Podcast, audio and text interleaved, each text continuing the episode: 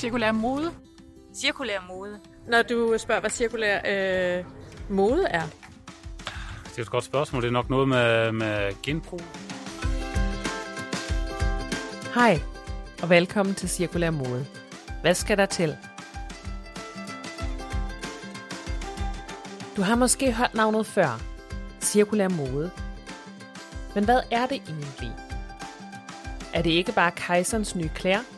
Et nyt ord for secondhand eller genbrug? Mit navn er Sara. Jeg er forsker og centermanager på CBS. Og jeg elsker tøj. I denne podcast kommer jeg til at mødes med forskere, praktikere og almindelige forbrugere som dig og mig. Sammen prøver vi at blive klogere på, hvad cirkulær mode er, hvad det kan, og hvad der skal til for os som samfund at lykkes med den cirkulære omstilling. Dagens gæst er Thomas Østergaard. Skønt, at du har lyst til at være med. Velkommen til.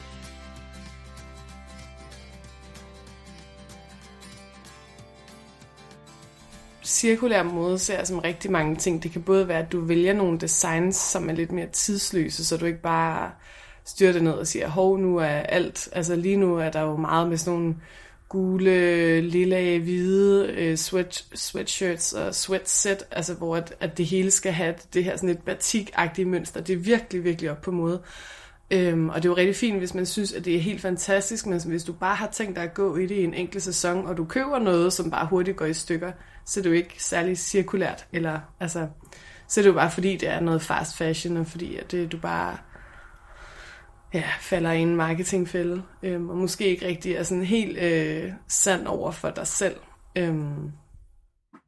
Måske en bevidsthed om også, hvad det er for noget stof, der indgår i det tøj, man køber. Og så kan jeg alligevel godt mærke, når du stiller mig det her spørgsmål, at jeg sådan faktisk er lidt materialeforvirret måske. Fordi der er kommet så mange af de her nye viskose og alt muligt forskelligt, og jeg ved ikke, hvad der er hvad. Og ja.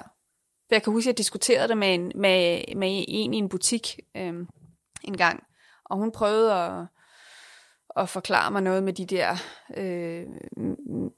med materialet, og det forstod jeg ikke helt. Altså, så med om det var naturligt eller ikke naturligt.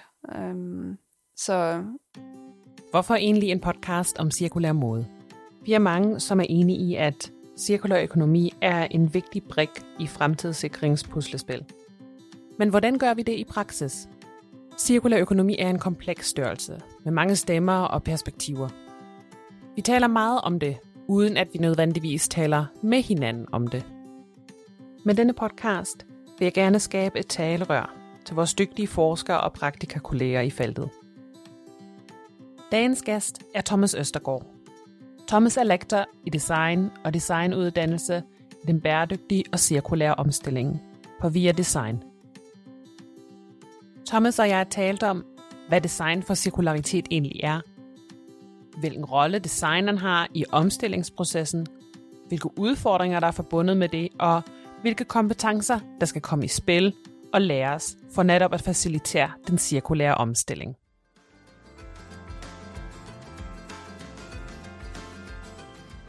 Hej Thomas, og velkommen til.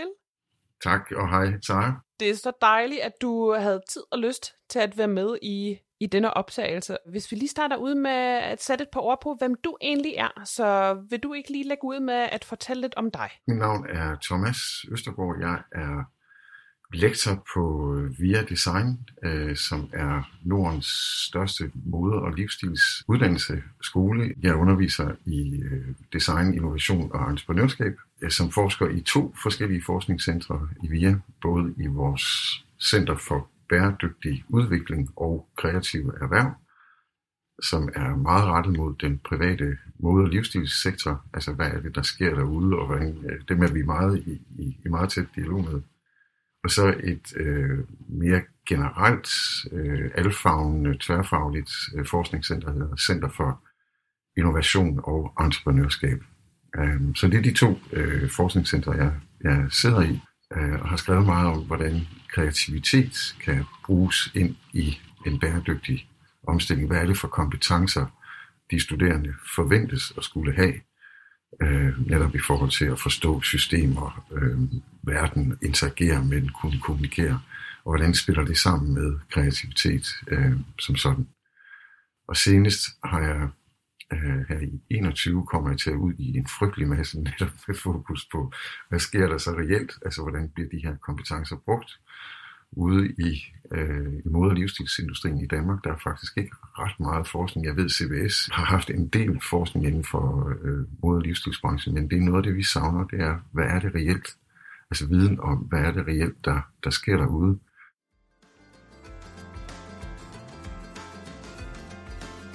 Hvis vi lige skal fortsætte på i princippet din sidste ledtråd her, hvad er det så for nogle kompetencer, der er nødvendige? Det teoretiske ståsted, jeg havde, da jeg havde læst rigtig meget designteori, og man kan sige, i designteorien, der er begrebet design for social innovation, eller social design, eller design for sustainable and social innovation. Det er sådan vokset stødt over de sidste 15-20 år, og man har i mange år, 30-50 år, beskæftiget sig med bæredygtighed, sustainability og sustainable design som sådan en fast del af det. Og med en vis selvfølgelighed har man også i designteorien og diskursen været enig med sig selv om, at designerne stort set kan alt. Så det troede jeg jo også, da vi gik i gang med Design for Change.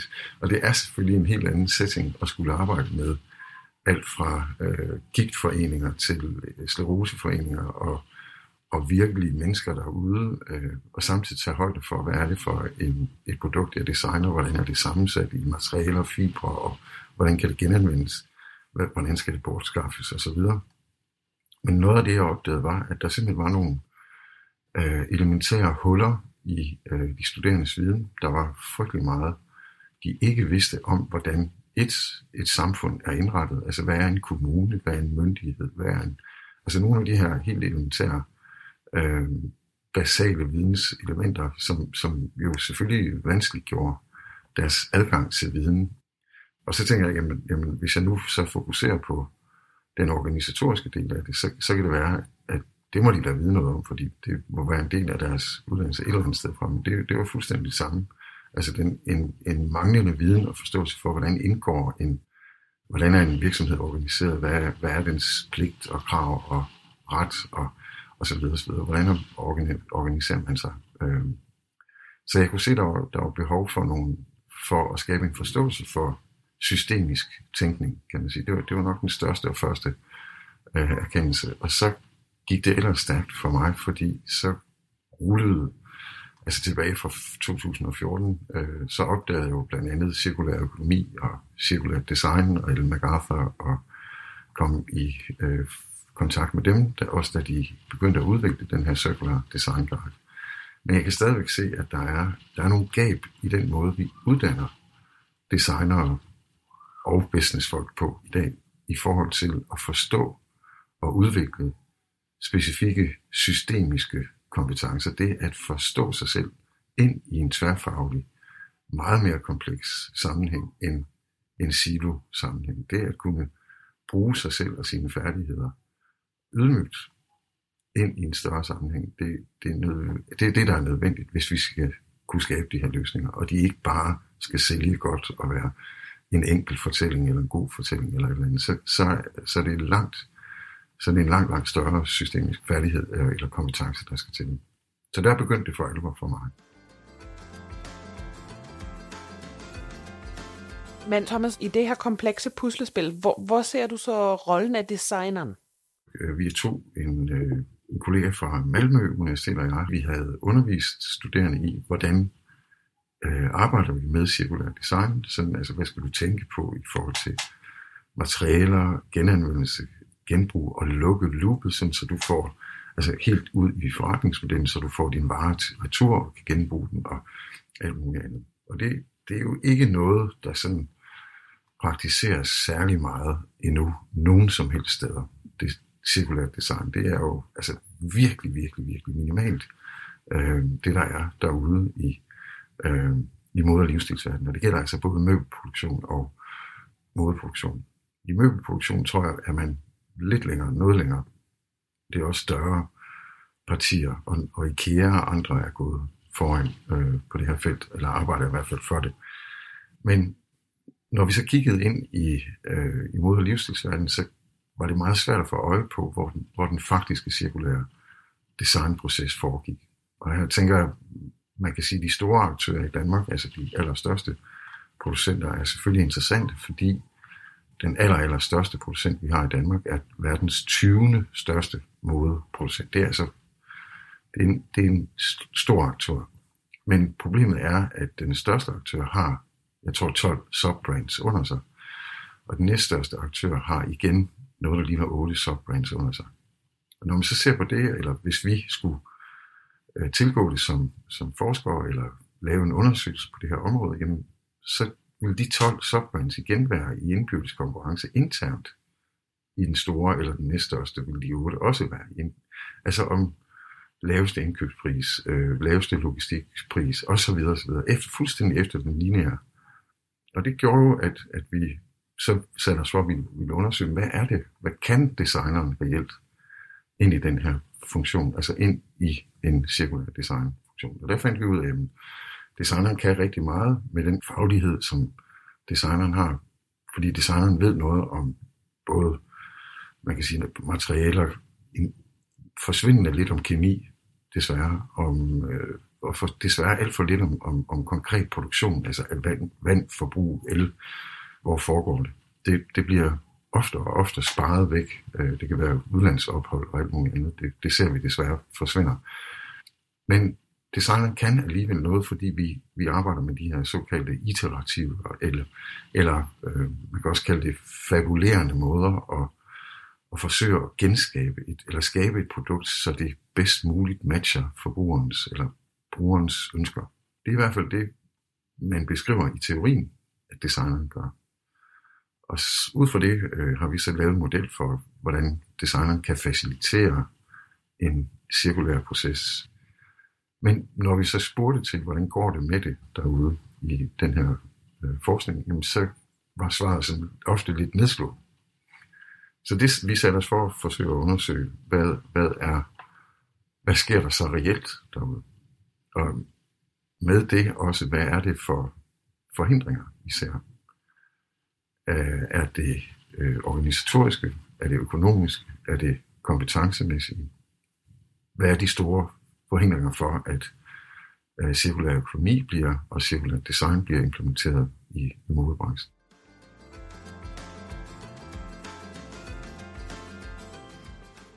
Og der tegnede sig nogle virkelig interessante mønstre. Det ene er, at ofte i de store, meget, meget store producenter, og dem har vi ikke ret mange af i Danmark, altså der adskiller vi os jo også markant i den erhvervsstruktur, vi har, fordi vi har ikke ret mange store producenter som globale producenter, men de er ret godt kørende, men det er ret nyt for dem at have etableret sustainability managers eller circular. Jeg tror faktisk ikke, jeg har mødt nogen, der hedder noget med circular overhovedet i hele Danmark.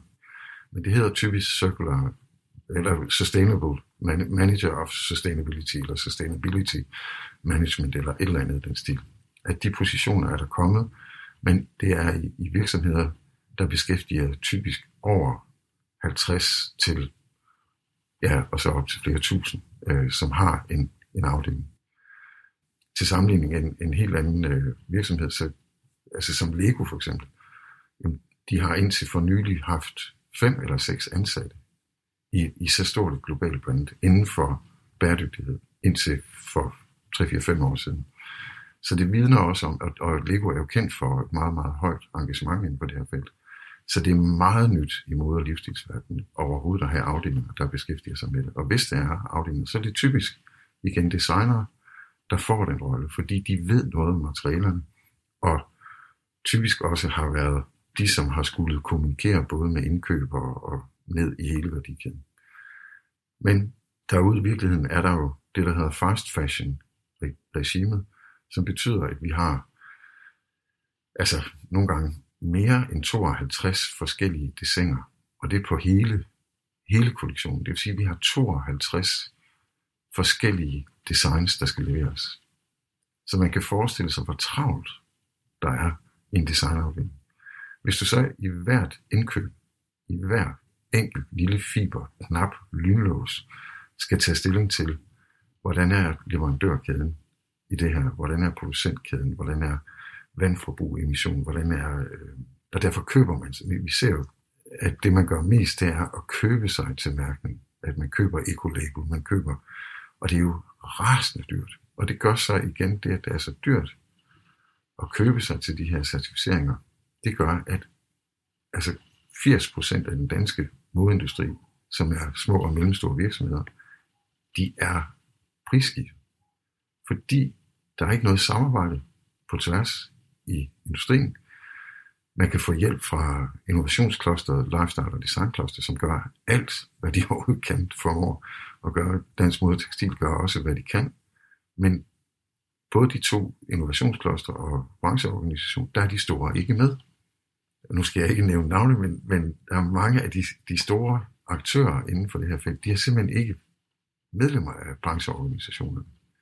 Og det gør, at den viden, de eventuelt har genereret over mange år inden for det her felt, den kommer ikke nogen til gode. Den bliver internt i organisationerne, og mange gange også endda hæftet på enkeltpersoner.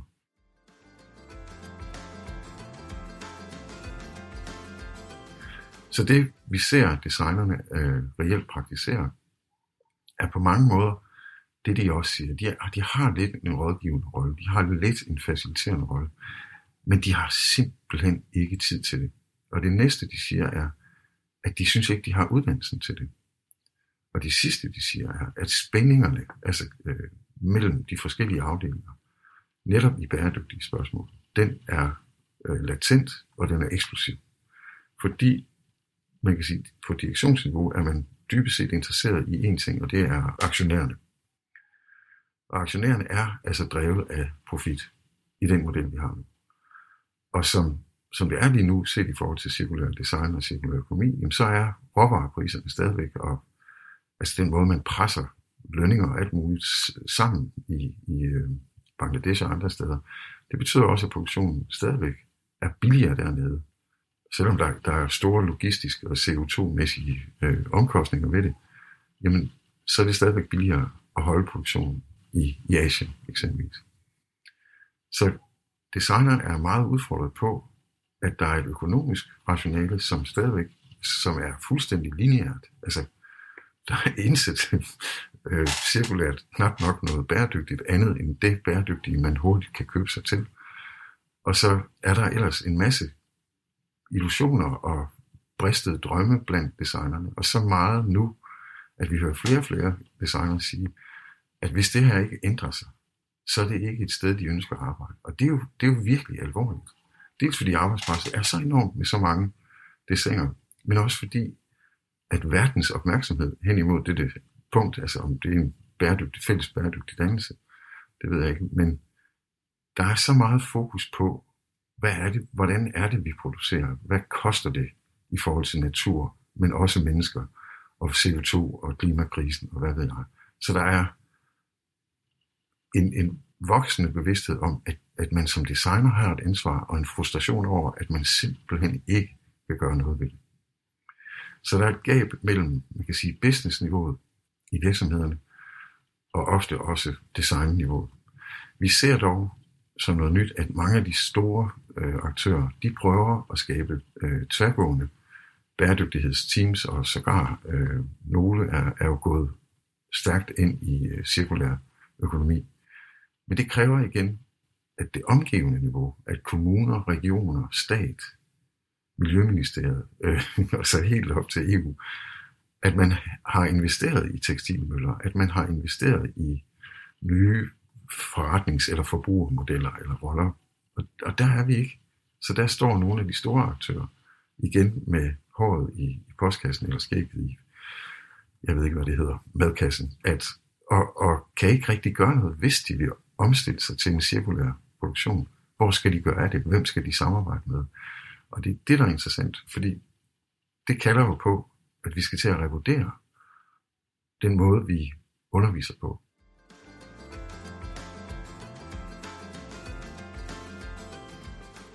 Og det er så den sidste artikel, vi har skrevet, som tager afsæt i, hvordan underviser vi for eksempel på VIA Design og business. Og hvor mange af underviserne kender til cirkulær økonomi og cirkulær design. Og det er jo, altså, det er jo rystende tal, som måske også kan forklare, hvorfor det er så nyt derude i mode- og livsstilsverdenen. Det er kun cirka 30% af alle undervisere på VIA Design og Business, som kender til, har arbejdet med cirkulær design og cirkulær økonomi, og det er i dag i 2021. Man kan også sige, at det er mange, fordi for 5 år siden, der ville det måske være 10%. Og de her 30%, de er altså også gode, de kender rigtig meget og kender meget til det, men igen så er der, det kalder jo så kaster lys på, hvordan underviser vi, hvad er det for redskaber, det har vi så prøvet at analysere, det er sådan en artikel, der udkommer her i november og december i år, og det har været vildt interessant at se, fordi det forklarer jo også det videnskab, der er, både på et business-niveau og et design-niveau, fordi vi er som en af de få design- og livsstilsskoler, begge dele. Vi har både business-delen, altså det vil sige branding, marketing, purchasing, innovation, entreprenørskab og alverden som specialer, som fagområder, og så har vi alle designområder, det vil sige furniture, fashion og så videre, pattern design. Og vi gør alt muligt for, at de to grupper hele tiden mødes ind i bæredygtige udfordringer fra første semester til tredje, femte, sjette semester faktisk. Der laver vi hele tiden, og har gjort det over en årrække, bæredygtige fælles projekter. Men hvis ikke det praktiseres, hvis ikke de fællesskaber er ude i industrien, så er vi jo prisgivet. Så er det jo lige meget. Så derfor er vi er også nødt til at tænke, hvis vi skal udvikle nye uddannelser, det skal vi, det tror jeg ikke, vi kommer udenom, så er vi nødt til at have industrien med, men vi er også nødt til at have NGO'erne med. Altså Ellen MacArthur og Danwatch og alle dem, de ikke vil snakke med, Greenpeace, de skal også med til bordet. For vi er nødt til i fællesskab at finde ud af, hvad er det for uddannelser, der er brug for. Men det sidste, som jeg synes er det væsentlige, det er jo manglen på viden inden for det her felt, at der er ikke skrevet ret meget om, hvad sker der reelt derude. Og det har været sindssygt svært at få designer til at sige noget om det også. Altså selvfølgelig med alle klausuler om anonymitet, så kan man godt få dem til at sige noget. Men der er en angst for, at den her forskning kan blive brugt. Så det jeg ser, er jo en ekstremt kompetitiv branche. Det vil sige en branche, som slet ikke samarbejder. Og det har rystet mig. Altså både i forhold til den uddannelsesudvikling, vi skal i gang med. Jamen, hvem er det så, vi skal samarbejde med, hvis ikke de vil samarbejde internt? Hvis de er bange for hele tiden konkurrencemæssige parametre. Jamen, hvem skal vi henvende os til? Hvad er det for en forskning, der skal laves? Hvad ved vi? Hvad ved de? Og man kan sige, at designskolerne i Danmark og Norden er jo også karakteriseret ved at være nye aktører inden for forskningsområdet. Det er jo den næste udfordring. At hvis man ser på den forskning, der har været inden for mode- og livsstil, jamen så har det jo været meget silobaseret universitetsforskning indtil i dag. Det har været forskning, der har handlet om fibre, om vand, om kemi, og meget sjældent sat sammen. Altså så er det et fakultet fra Aarhus, og et fakultet fra KU, og et fra RUC, men meget sjældent sammenstillet. Og det er jo et problem, at vi har en masse fragmenteret viden, vi har en fragmenteret industri, og vi har et højt kompetitivt felt, som beskriver cirkulær økonomi som løsning. Der er så langt før mode- og livsstilsverdenen overhovedet nærmer sig noget, der ligner bæredygtig produktion. Så at tage det op til næste level, som cirkulær økonomi er, der er altså virkelig langt, specielt også i Danmark, før man kan komme derop. Og det kalder jo på, at man måske fra mode- og livsstilsbranchen, og også fra os i vores uddannelsesverden, kigger på landbruget. Jeg ved godt, det vil sikkert irritere nogen, men de har sgu forstået det. Så kan man være enig eller uenig med landbrugets produktionsform og alt muligt, og gødsning og alverden. Det er, hvad det er. Men gennem 150 år har man formået at samarbejde så meget, at man nu ejer de store produktionsenheder sammen. Det vil sige, at den enkelte landmand har en aktie ind i selve produktionen, i slagterierne, i mejerierne osv. Og det sikrer jo adgang til og viden om, og det har genereret en enorm forskning inden for det her felt, som gør, at dansk landbrug er noget af det mest innovative i verden. Og alene der er der nogle forretningsmodeller og samarbejdsformer, som jeg tror, man burde skele meget mere til, men som vi er blinde for, fordi vi er en silo, der hedder mode og livsstil, der er skidegod til medier, skidegod til at flashe sig selv og lave sindssygt gode fortællinger, men forbrugeren er jo også kommet dertil, hvor forbrugeren gider ikke se de der forfærdelige iscenesatte fortællinger, hvis det betyder, at vi forurener floderne og har et højt CO2-udslip osv. osv. Så der bør vi måske samarbejde med helt andre aktører og samarbejdsformer. Der synes jeg jo, at landbruget er interessant. Så det ene leder jo det andet med sig, og det er det, jeg synes, der er fedt ved forskning. Så det er jo noget af det, jeg virkelig godt kunne tænke mig at se på, det er, kunne mode- og livsstilsbranchen, altså som den næste artikel, jeg skulle kaste mig over, hvordan kunne man lære noget af landbrugets innovation og samarbejds? Altså, de er jo kollaborative, og mode- og livsstilsverden er kompetitive. Og det har ikke været sundt, den der globalisering, som, altså, det er virkelig blevet a runaway world. Så branchen er ved, hvis ikke den får stoppet sig selv og hanket op i sig selv, eller vi får en massiv lovgivning inde på det her område, jamen så kører den sig selv i sænk, er jeg bange for. Og dermed også vores uddannelse. Så det er ganske alvorligt, kan man sige, som jeg ser det.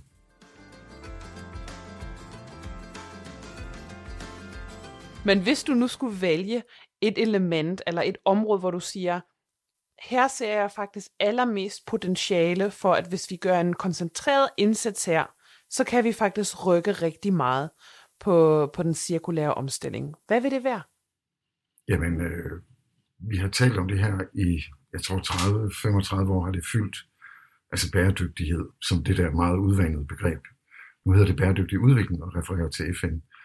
Og så er cirkulær økonomi kommet som det nye. Det eneste, jeg reelt tror på nu, det er afgifter. Det er simpelthen, at der bliver afgifter på overproduktion, på producentansvar, som også beskrevet af den danske affaldsbranche. Og at man fuldstændig ligesom inden for andre fødevareproducenter og andet, kontrollerer, altså øger kontrollen med mode- og livsstilsbranchen. Fordi lige nu, der er det, ja, altså det er ikke hensigtsmæssigt, det der foregår, og det er meget ureguleret. Så mere lovgivning og mere kontrol og højere afgifter. Og det er jo ikke det, et frit marked har brug for på mange måder. Men det vi ser, når vi har så frit et marked, og så løslumme et marked, som det er lige nu, jamen, så går det altså galt. Og det har vi ikke plads til.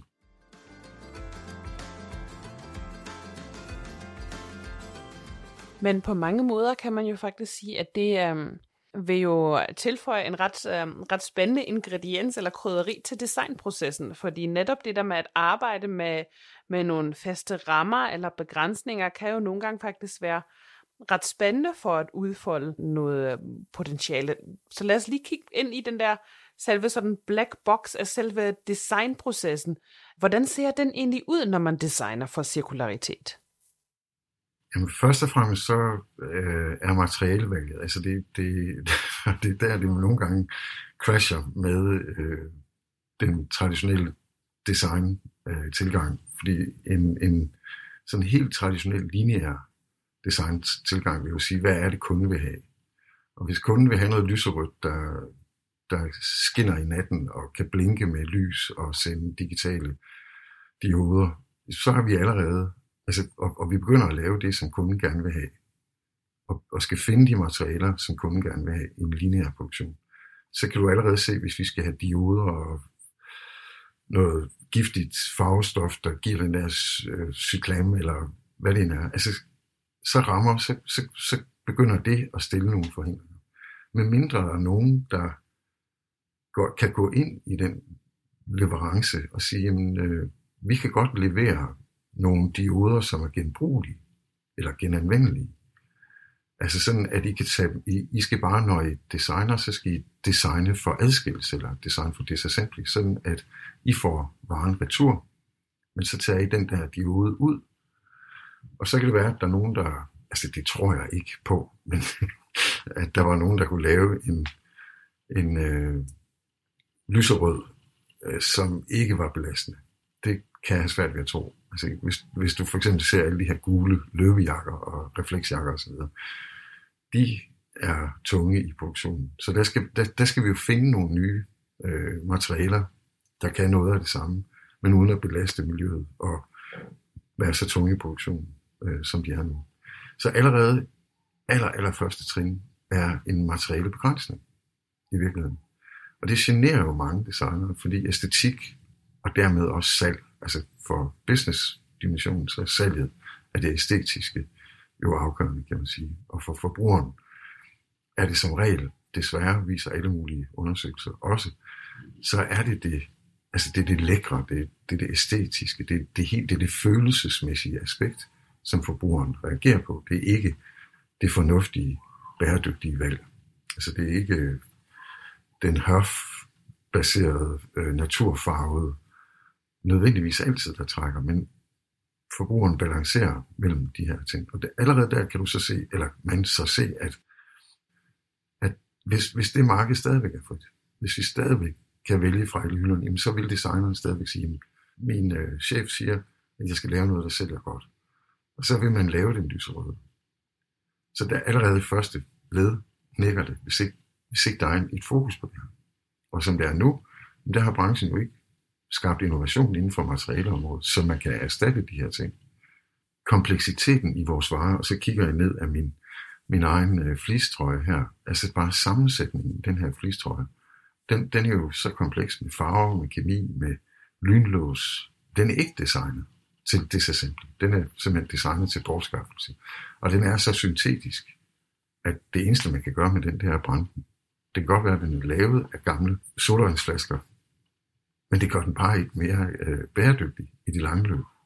Så også der er vi nødt til at tænke på selve produktets, eller materialets beskaffenhed. Hvor kommer det fra?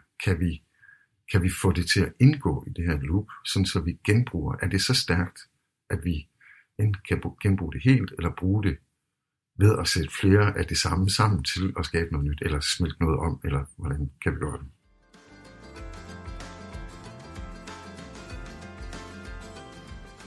Og det næste er jo så, at man tænker på holdbarhed, at man tænker på produktets vedligehold og holdbarhed, for eksempel. Hvor længe kan det her vare? Altså, hvor længe kan vi holde det, sådan at når jeg har brugt det, så kan jeg leje det til en anden, eller jeg kan sende det tilbage til producenten og sige, nu har jeg brugt det længe nok, og så er der en anden, der kan leje det til en reduceret pris. Design for longevity, som man kalder det, eller holdbart design, kan man også kalde det. Så er der selve genanvendelsen af ressourcen, og det kan også være, altså i den sammenhæng kan det være elforbrug, det kan være vand, det kan være logistik, det kan være, altså at vi tænker hele måden, vi producerer på, ind i et loop. Materialet eller produktet skal gerne i sin helhed kunne indgå i det her lukkede system. Og det lukkede system, eller loopet, det cirkulære loop, er efter min mening altså et meget idealiseret billede af, det kunne være godt, hvis det kunne lade sig gøre. Jeg tror, nogle få producenter i dag kan lave det med svampe og alverden i tøjproduktionen. Men der vil altid være et eller andet tab, tror jeg, undervejs. Nogle af de brancher, der har klaret sig allerbedst, er igen landbruget i hele Europa, men også i Danmark i særdeleshed, genbruger jo alt, hvad der er fra dyrene. Men en anden branche er jo bilbranchen, som faktisk har været tvunget til at genanvende og genbruge og gentænke.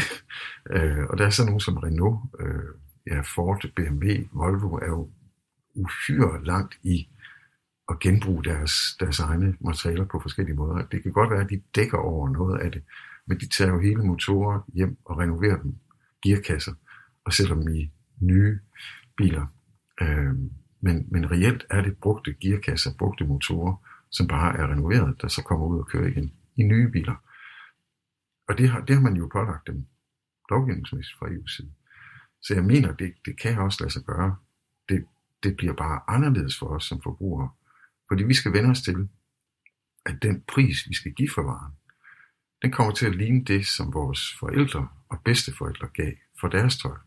For dengang var tøj dyrt, og det var en luksus, og det holdt, og det var noget, man havde hele livet. Så det er også noget med at vende sig til, at tøj er noget, man følelsesmæssigt forholder sig til på en anden måde, end den voldsomme forbrugsform, vi har nu. Så det, altså designeren er jo sådan set i hele feltet, men hvis ikke man fra forretningsmæssigt, altså fra business-siden, kan se ideen med det her. Det kan godt være, at man på CBS eller hos os har nogen, der siger, at der er nogle gode idealistiske tanker bag det her. Men virkeligheden er slet ikke indrettet til det rundt om hverken modindustrien eller andre. De eneste, nogle brancher har jo gjort det, fordi de bliver pålagt store afgifter. Bilbranchen, landbruget. Hvis ikke de genanvender, og det, om det er cirkulært eller genanvendelse, det, i den her sammenhæng ville det være banebrydende, hvis man kunne genbruge og genanvende nogle af de materialer, der er i mode og livsstilsindustrien. Fordi så var de nødt til at tænke fra designfæren, jamen hvis jeg skal have det her materiale tilbage, så skal det være enkelt, det skal være genanvendeligt, jeg skal kunne bruge det ind i den produktion, som gælder de næste 5-8 eller andet år. Det vil være nyt, og så vil vi se helt nye produktionsformer, måske også lokalt igen i Europa, for bedre at kunne styre, altså være tættere på produktionen. Men det her, det er jo kun gisninger. Det forudsætter igen systemisk, at regeringerne rundt i hele Europa er klar til at kræve det her. Og det har man gjort tidligere, altså med vandmiljøhandlingsplanen i Danmark tilbage i, jeg kan ikke huske om det var 86-87, hvor landbruget blev pålagt en masse afgifter, at de skreg og råbte og alverden og sagde, at de flyttede det hele til Hvide Rusland. Men de blev, fordi alt muligt andet. Og det kan godt være, at vi vil se nogle udflytninger og alt muligt andet, men vi er nødt til at tage radikale greb i brug, hvis der skal ske en forandring. Og det kræver et politisk mod. Fordi gør vi det, jamen så skal både business og design tænke langt mere bæredygtigt, end de gør nu. I dag er det for billigt at lade være.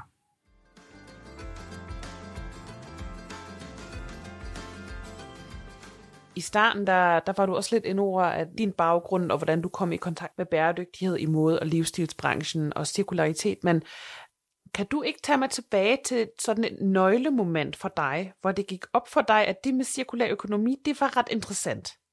Jamen, jeg var så heldig at møde Walter Stahel, som er en af grundlæggerne af, eller han jeg tror han tilbage i 79-80, lavede en teori om regenerative economy, eller regenerative design. Han er arkitekt og arbejder med de her også byplanlægning og alverden, og materialer blev så også noget, det han kiggede på, de her flows, der er. Og jeg mødte ham til, eller hørte ham til en konference. Han spurgte mig, hvordan han havde en opgave for, jeg tror det var BMW, altså BMW, som han kaldte det. Og de er rigtig, rigtig langt med deres cirkulære produktion og holde deres produkter i loop. Men han havde et problem, som var seats, leather seats. What am I going to do with these leather seats? Og med det samme, så tænker jeg, det var da, altså hvis man kører i BMW, om det er el eller hvad det end er, så vil man sikkert gerne gå i gamle BMW-sæder, som læderbukser eller læderjakker. Det kan man jo. Den tog han straks med til BMW. Men igen ved at gå sammen og få idéer. Og han gik simpelthen rundt og spurgte alle mulige, what do I do with these BMW leather seats? Så hvis vi går sammen om de her og tænker på tværs, så tror jeg også på, at vi kan skabe noget, men som jeg jo selvfølgelig også prøver at anskueliggøre, så kræver det altså også et politisk mod, og det kræver, at branchen begynder at samarbejde. At den, i stedet for at være så kompetitiv, som den er, selv bliver en del af løsningen, i stedet for en del af udfordringen. For ellers så bliver det bare den der bombastiske afgifter og skatter, fordi vi kan ikke vente på det. De må selv komme ud af busken.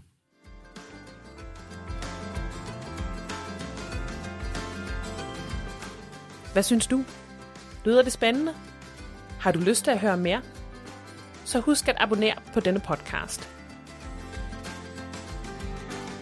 hvis du har nogle idéer til emner og personer, du synes, vi burde have med i kommende afsnit, så send endelig en mail til os på sustainability@cbs.dk.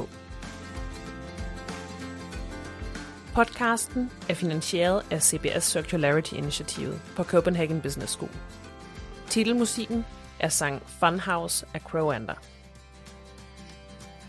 Tak for denne gang. Vi høres ved.